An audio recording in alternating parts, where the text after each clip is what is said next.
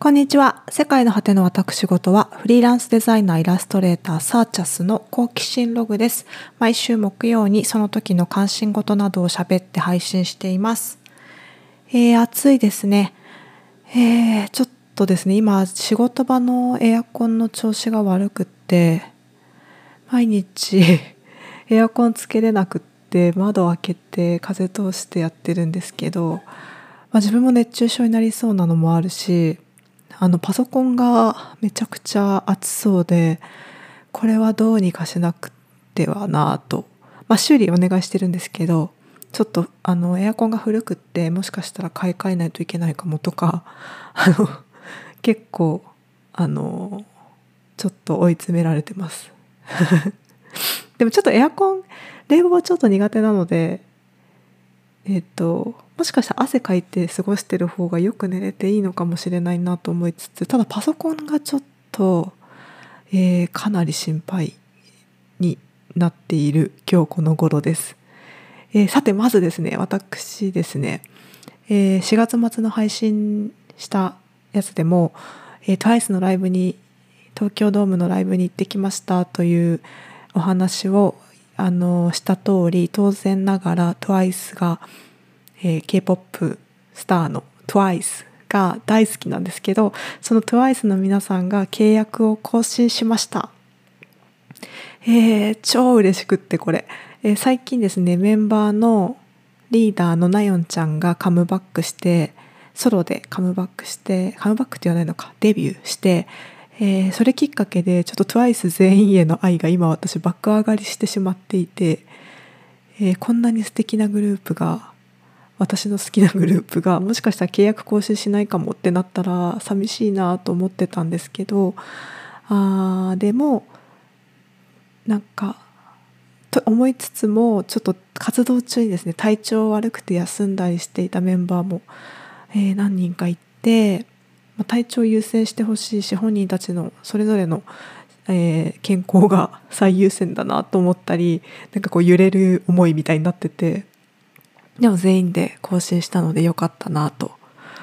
思ってます。あの K-POP あんまり詳しくない人に、えー、お伝えするとその K-POP アイドルってデビューからだいたい7年の契約で事務所に所属してるみたいなんです。多分その前に練習生期間とかもあるけどデビューする時に7年で契約することが多いみたいでで大体契約が終わるタイミングで7年後に、えー、再契約したり、まあ、もう、えー、続けられないメンバーが脱退したり下手すると解散したりとか、まあ、そういうのがあるっていうのを私は知ってたので、えー、まあ気温も無時期だったんですね。でしかも私いつだっけ6月かな「オーマイガール」っていうグループが好きなんですけど彼女たちも、えー、ちょうど7年目で契約更新の時に1人グループを抜けちゃったんです。それはもう結構ガーンってなってたところだったのでまあでもねその人にとっては新しい門出なので、まあ、本人を縛りつけることはできないんですけどなので TWICE もまあ何人かそういう人が出ても、まあ、9人いるので、えー、まあ仕方ないのかなと思っていたんですけど、えー、それとあと TWICE あの東京ドーム公演の時も追加公演があった時に重大発表がありますみたいになってその時にその更新のことが発表されるかと思ったらなんか違ったんです。来月 TWICE カムバックするんですけどその発表だったので。でその後急に個人のインスタができたりインスタアカウントができたりそのナオヨンちゃんがソロでカムバックしたりとかなんかばらける気十分みたいなちょっと流れが出てきてどういうこと？みたいな。でもそうかと思えばメンバー同士がメンバー他のメンバーへのなんか感謝とか愛を伝えるような親しげな姿の、えー、コンテンツがアップされたりとかして結局どっちなんだよってずっとなっててこれ多分あのタイスペンのワンスの皆さん同じだと思うんですけど毎日毎日みんなそういうの気にしてる日々でついにでなんか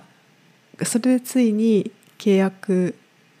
更新全員でってなったから嬉しかったんですけどなんかその決まるまではなんと、まあ、嫌な結果になった時に自分が傷つかないように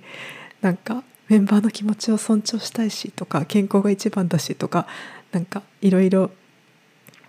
なんかだんだん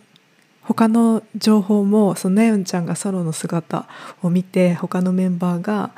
こう応援に来たり涙したりしてるとかそういうことが、えーと、漏れ聞こえてきてたのでなんか悪い方向のだからもうすぐお別れだから泣いちゃったのかなとかそういう情報ばっかり集めてめっちゃ情緒不安定だったんですけど、まあ、だけど本当に仲良くてそういう態度だったんだなと分かって本当良かった。う嬉しかったですね。今後もなんかまた今まで若多分高校生とかの子もいたり最初デビューした頃がいてでもみんながこう大人になってきてまた今後今までとは違う TWICE の姿を応援できるんだと思うと嬉しいですね。はい。そんな なんかめっちゃオタクみたいにペラペラ喋った後に、えー、すごい話題変えるんですけど、えー、先週末、えー、参議院議員選挙ありましたね。えー、ポッドキャストを始めたのが昨年の衆議院議員選挙の直後だったのでその時に何か、えー、自分でもできるようなことを何か始めたいと思って、まあ、意見をこう出していくことからかなと思って始めて今に至るんです何か変わったことがあるかなと思いつつ、まあ、基本的には、えー、私が好きなことをログしていくみたいな感じになってるんですけど、まあ、ところどころね考えてることとかが漏れたりもしていたと思います。えー、私はですね議国会あの投票する時にどういうことを指標にしているかというとまあ、とりあえず女性議員が増えてほしいなと思っています。えー、まあ、理由いろいろあるんですけど、えー、単純に、まあ、一応性別だけで分けたら、まあ、いろんな人がいる中であの半分ずついるはずだし明確に。で、まあ、ほぼほぼ半分ずついて男も女も存在している社会のはずなのにほぼほぼ男しかいない国会でうんまあ、国民みんなの気持ちを配慮したルールを作れてるとは思えないし感じていないからですね。えーまあ、実際男として生きるか女として生きるかでもう最初からかなり差がついてしまうような状況だよなと感じています。どこで生まれるか誰の子供として生まれるかもそうだけどまず一つ目に男か女かで大きく違うと思ってます。で女性だからってみんな私と同じ考えとは限らないんですけど、まあ、それもね男だとって同じであの合わないような人がなってる人も多いと思うけどそれでもやっぱり男と女っていう2つの種類まああの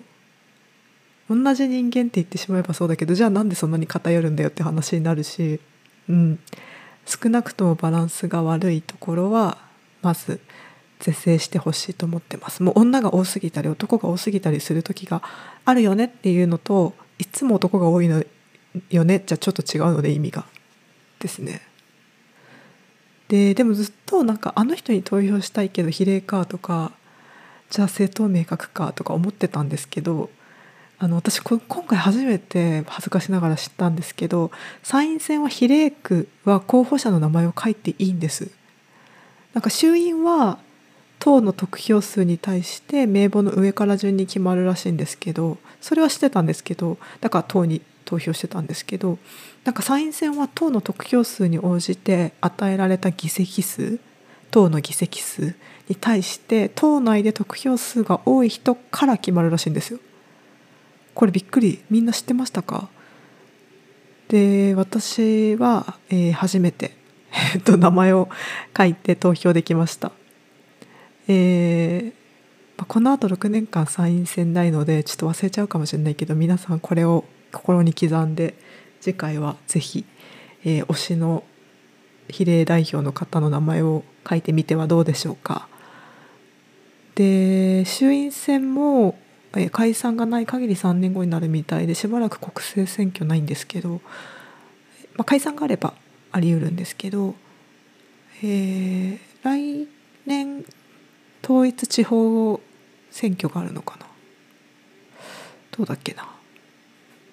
でにしてもですね 投票率めちゃくちゃ低かったっていうのが今回、まあ、毎回のことなんですけどちょっとだけ前回よりは増えたのかな。うんえー、投票率が低すぎるのがなんでそんなに嫌かっていうと、えー、私の考えですよは全くみんなの代表を選ぶ仕組みになってないと感じるからですね。今ここもう何十年かになるのかな？では、えー、与党があ与野党与党自民党公明党が強い状態がずっと続いてるんですけどえそもそもですねこういう国政選挙とか、まあ、地方選挙は分かんないけどの、えー、全部見てるわけじゃないんですけどなんか全人口の半分くらいしか投票してない状況の中で今回52%ぐらいだったと思うんですけどその中の得票数が多かっただけでってことは半分以下の中の半分とか半分もいかないぐらいだと思うんですけど自民党に投票した人の支持のだけでうん国会を運用政府を作って国会を開いてちょっとこう主導することができるような状態になっていて実際の支持率はどのぐらいかわからないしほとんどの人がとにかく無関心なおかげでこうなってるっていう状態だと思うんです。これがなんか投票率が90%くらいあってその勝った党のたくさん得票数があった党の票が全体の70%ぐらいいってるっていう結果だったとしてで自分が、えーまあ、30%の方に投票してたとしてもあ自分の考え方とか感じ方はこの日本の集団の中では特殊なんだなって、まあ、ひとまず納得もできるんですけどこう今ほとんどの人の意思がわからないのに権利が委任されてしまうのがめっちゃ嫌ですね。なんか私のあのこうスタイルにあんまり合ってない 感じがめっちゃしてます。でなので変えたい変わってほしいなと思ってます。なんか政治家になってる人たちは今見てる限りですけど、まあ、私たちと見ているものが全然違う人が多いなと思ってて、まあ、年齢もだし、えー、まあまず男性であったりもともと政治をするための政治家の方がいる家で育った方たちちょっとこうもともと裕福なお家の人とか、まあ、見てるものがとにかく違って、えー、まあ無意識なんだろうけど意図的にやってるならなおさらひどいなって思うけどなんか政策にを使って生活を良くするって思ってるかがちょっと曖昧。下手したら邪魔してきてんなみたいなぐらい。に思感じてて。そうじゃないルールもいっぱいあるんですよ。でも大きなところで全然社会システムは変わらないままずっと来てるって思ってて。でなんかじゃあそんな選挙のルールが悪いじゃんって思うんですけどそのルールを変えられるのが国会なんですよね。ってことは変えたくない人が集まってたら変わらなくってもうめっちゃぐるぐるしていてあのこの今の負のループって。で考えるだけ考えれば考えるだけ毎回ああってなっちゃうんですけどで今回もまあ例によって若者が投票に行かないってなってたと思うんですけど、まあ、私が若い頃もまあ、正直訳がわからないまま投票に行ってて、えーまあ、日頃から社会のこととか政治のこととかを考える習慣もなくてで自分の見えてる範囲のことしか知らなくて、まあ、急に投票って言われても分かんないな難しいなと思ってました。今も思ってます。でも多分ですけど確かあの頃うっすらですけど、まあ、大人っていうか政治家とかそういう人たちのことをえまだ今ほどなんか今結構私不信感抱いてるんですけど 本当にみんな大丈夫なのかなって思うこと多いですけどあのあの頃はまだもうちょい信頼しててでまあそんな投票率低いとか言うけど低くてもいい具合に物事決めて進めてくれるっしょって思ってたような気がします安易ですけど。でまあ私それそれが私が若者だった頃二十歳とか20代の頃だったんですけどそっからまあずっと時が流れて、まあ、20年ぐらい過ぎて今もう別に若くないし普通ぐらい 社会で言ったら真ん中ぐらい真ん中よりちょっと下のかな？ですけど社会、えーと、全然自分にとっていい具合に進んでないと思います。マジでびっくりしてます。むしろ止まってるって勢いです。まあ良くなったところももちろんあると思うんだけどでもやっぱりなんか別に生きやすくなってきていいよねみたいな感じには全く感じないので あのー、それで若い人たちに言いたいのは、えー、大人のことをやみくもに信用しない方がいいと思ってるってことですね。自分がいいと思う人を代表に選選ぶのがマジで自分のためにおすすめです。なんか私もですねもう大人の部類だと思うんですけどマジで超頼りなくってえー、恥ずかしながら大人になるタイミングみたいなのをあのなんかこうスルーしてきちゃったなと思っててもう選りたいと思ったとしてもそれすらも無理なくらいよく分かんないことが多くて。でうんそれで思い返すと何にもしないで自分にいいことがやってくる。っていう考えのせいでその大人に任せとけばいいって思ったんだと思うんだけどそれって何にもしないでも自分にいいことを大人たちがあちょっと考えて渡してくれるっていうのは私の場合はですね両親としたあ両親があ大事にしてくれたので、まあ、両親に面倒見てもらってる間だけだったかなと思ってます。その後は本当に、えー、マジで自分で主張して自分がこうしたいんだって思うことのために行動して引っ張ってこないと思ったようにはいかないと思ってます。まあ、たまにラッキーとかもあるんですけどでも基本的には自分で動かないと自分のにとっていいことって起こらないですね。それをひとまず認めてまあしんどいんですけどそこは認めるっていうのがまず私にとっての大人になるっていうことなのかなと思ってます仕方ないのでねで多分なんだけど子育てしている人たちも私と同い年ぐらいの人いっぱいの人が子育てしてると思うけど多分自分の考え自体になかなか自信を持つことができなくてだからお子さんとそういう話をするのが難しいから政治の話とか社会の話あんまりしたくないなあんまり考えたくないなと思う人が多いかなと思うんですけどどうでしょうか？私のこれは想像なんですけどそんなこと考えたことないよって人もいると思うんですけどで私が最近思ったのはなんか親も怖かったんだろうなっていうことでどういうことかっていうとなんか可愛い子には旅をさせろって言うけど、まあ、実際その塩梅って難しいだろうなと思ってて、まあ、やっぱりできれば辛い思いしてほしくないし安全なところで生きてほしいって思うであろうと自分の子供が可愛ければですねと思ってます。なので自分の経験で一番安全そうな方法を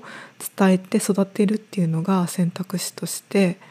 あみんなが選んだことだと思ってて、まあ、例えば安定した仕事に就くのが一番だとかみんなと意見を合わせてうん置いた方が平和でな生活ができるとかまあ、そういうことをできるだけ協調性を持って輪の中から乱さない輪を乱さないように、えー、生きなさいという感じのことを私は言われて育ったんですね。まあ、そうじゃない人も多いと思うけどでもそういう人が多分多いんじゃないかなと思ってて、えーまあ、それもそうなんだけどあんまりそういう考えを強調しすぎると、えーまあ、自分のの方に考えを掘り下げたりとか自分がどう思ってるかより相手に合わせるとか人から見てどういうふうに見えるかとかに選択肢の基準を置いてしまったりあと他人と意見を交換するっていうこと。あああの人と自分ちょっと考え違うなって思ってもそっちに合わせることを優先してしまうとうんなんかその交換しないのでそういうことする力そういう時にどういうコミュニケーションを取るのがいいかがわからない自分になってしまっていると自分がね特に私が感じています。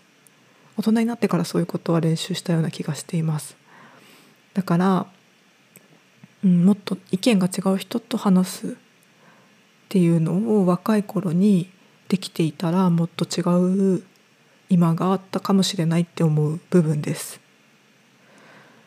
私は子供がいないのでこう こう子育てしてる人たちがね聞いたらそんな場合じゃないわって思ってるかもしれないんですけど、まあ、外野の意見としてなんかそういうまあえー、ちょっと安牌こういうふうに生きると楽だよっていう方法自分が持ってる経験から編み出した社会のルールとして教えてあげる時に、えー、こういうふうに合わせて言った方がいいのかなって思っていることがあって、まあ、親や大人が言ってることはそのあなたたちより長く子どもたちより長く生きてきた中で自分が見つけたもしくは誰かに教えてもらった安全に生きるルールなので一応聞いて、えー、覚えてほしいというのはもうもちろんなんですけどただそれ時代によって変わっていくから今自分に起きてる問題とか自分に湧いてきたもんこう疑問にその親とか大人が言ってる文法とかやり方じゃ立ち向かえないよって思った時に、えー、飲み込まないでそう言ってほしいっていうふうに言うといいのかなと。で新しい方法一緒に考えようとかそういう感じでその自分たちの話言ってることももちろん自信を持って言っていいと思うんです経験からあの感じてることだからだけどそれがあの自分には合わないって思った時にそれをそのまま言ってほしいっていう感じで練習すれば、まあ、親と子供くらいの範囲ならうんまあ世代による感覚の差も埋めていけるっていう経験になるじゃないですか。なんか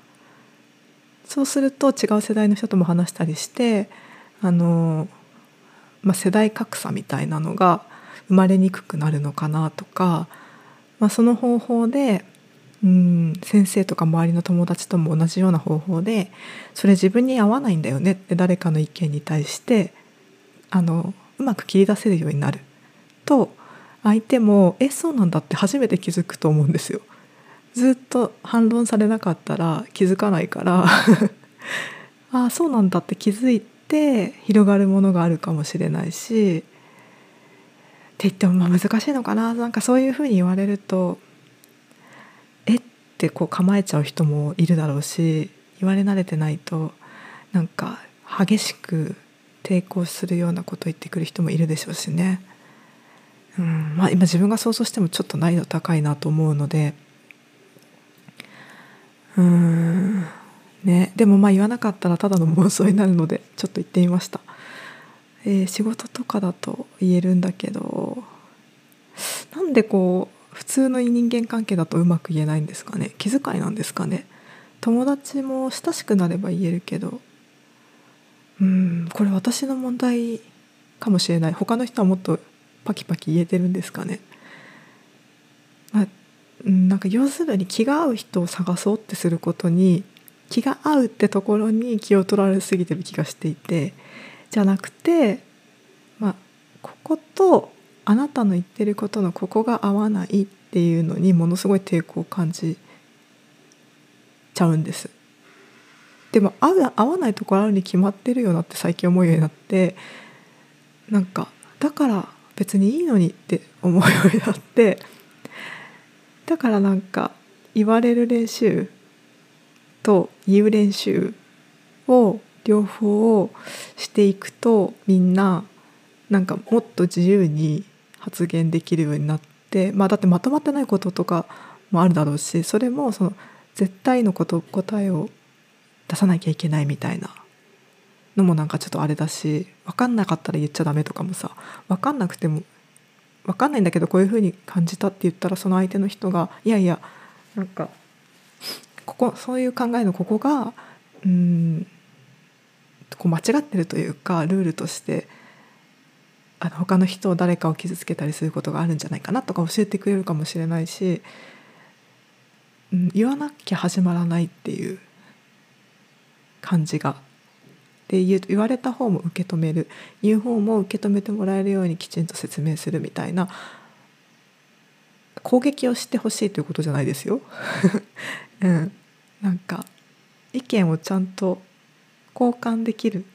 ような関係をつ作れるようになるっていうのができたらなもうちょっとみんないろいろ違うのかなみたいな感じがしますね。その空気を読めとかそういうのって要するにみんなが同じ感覚を共有していることこそ正義みたいなことにから来るものだと思うので、うん、そのなんか気が合う人とか合わない人とかの話って高評価低評価ボタンがあればいいのにみたいな単純な話じゃなくてその相手と分かり合うために自分に合わない部分も伝え合っていいみたいな感じになったらああいいのになあと思います。難しいんでしょうけど。えこのポッドキャスト始めた時は自分でも何を目指してるのか分からなかったんですけどその衆議院議員選挙が終わって意見を発信していきたいと思って始めたっていう自覚はあるけどだからって何をこうすることで何が変わるのっていうのは見えてなかったんですけど最近うっすら見えてきたものがあってで私組織とかチームとかそういうもので、まあ、何か一つの目的に向かって、まあ、強いリーダーシップを発揮するとかそういうことができるタイプではないです。大体みんな想像できると思いますけど。でもなんか分かんないけどその時は見えない自分みたいにちょっとこうもやっとしてる人たちを励ましたいみたいな気持ちがその時は湧いていてで今思ってるのは、まあ、なんとなくですよ。なんか自分みたいな、えー、まあ規定路線にみんなに合わせて規定路線に 行くっていうのが選択できない。いいかったり、まあ、外れちゃってる。でそれで過ごしてても全然腐ってないし。なんかなんとかうまくいかないかなって考えながら生きてるよっていうのを発信していくことって、まあ、どっかで誰かが共感してたりあと逆になんかそういう考え方違うんだよなって思ってその人が自分を振り返るきっかけになったりとか、まあ、とにかくそういう誰かの話し相手じゃないけど思考の相手みたいなのがちょっとあの難しい感じになったけど、まあ、なんかきっかけ突然現れたきっかけみたいなのになったりしてでそれがポコポコあちこちで起きてるっていうのをがなんかそういうゆるいつながりみたいなゆるい連携誰か明確に対象がいるわけじゃないけどどこかで発信したことでどこかで何かが変わっている可能性があるかもしれないって思いながら発信し続けることみたいなのができたらいいなみたいに思ってます。分かりにくいですね。これ自分の中では結構うん、はっきりこう見えてるんですけどこの間あの1個前の、えー、配信の時もなりにちょっとわけわかんないって言われたけどそういう感じなんですよね。まあ要はそれぞれがそれぞれの居場所で、えー、腐らずトライアンドエラーして、まあ、やっていくしかないよねって思いながら今後も配信していけたらいいなと思っています。めっちゃなんか何の話だったんだって感じだけど今日は以上でした。また来週。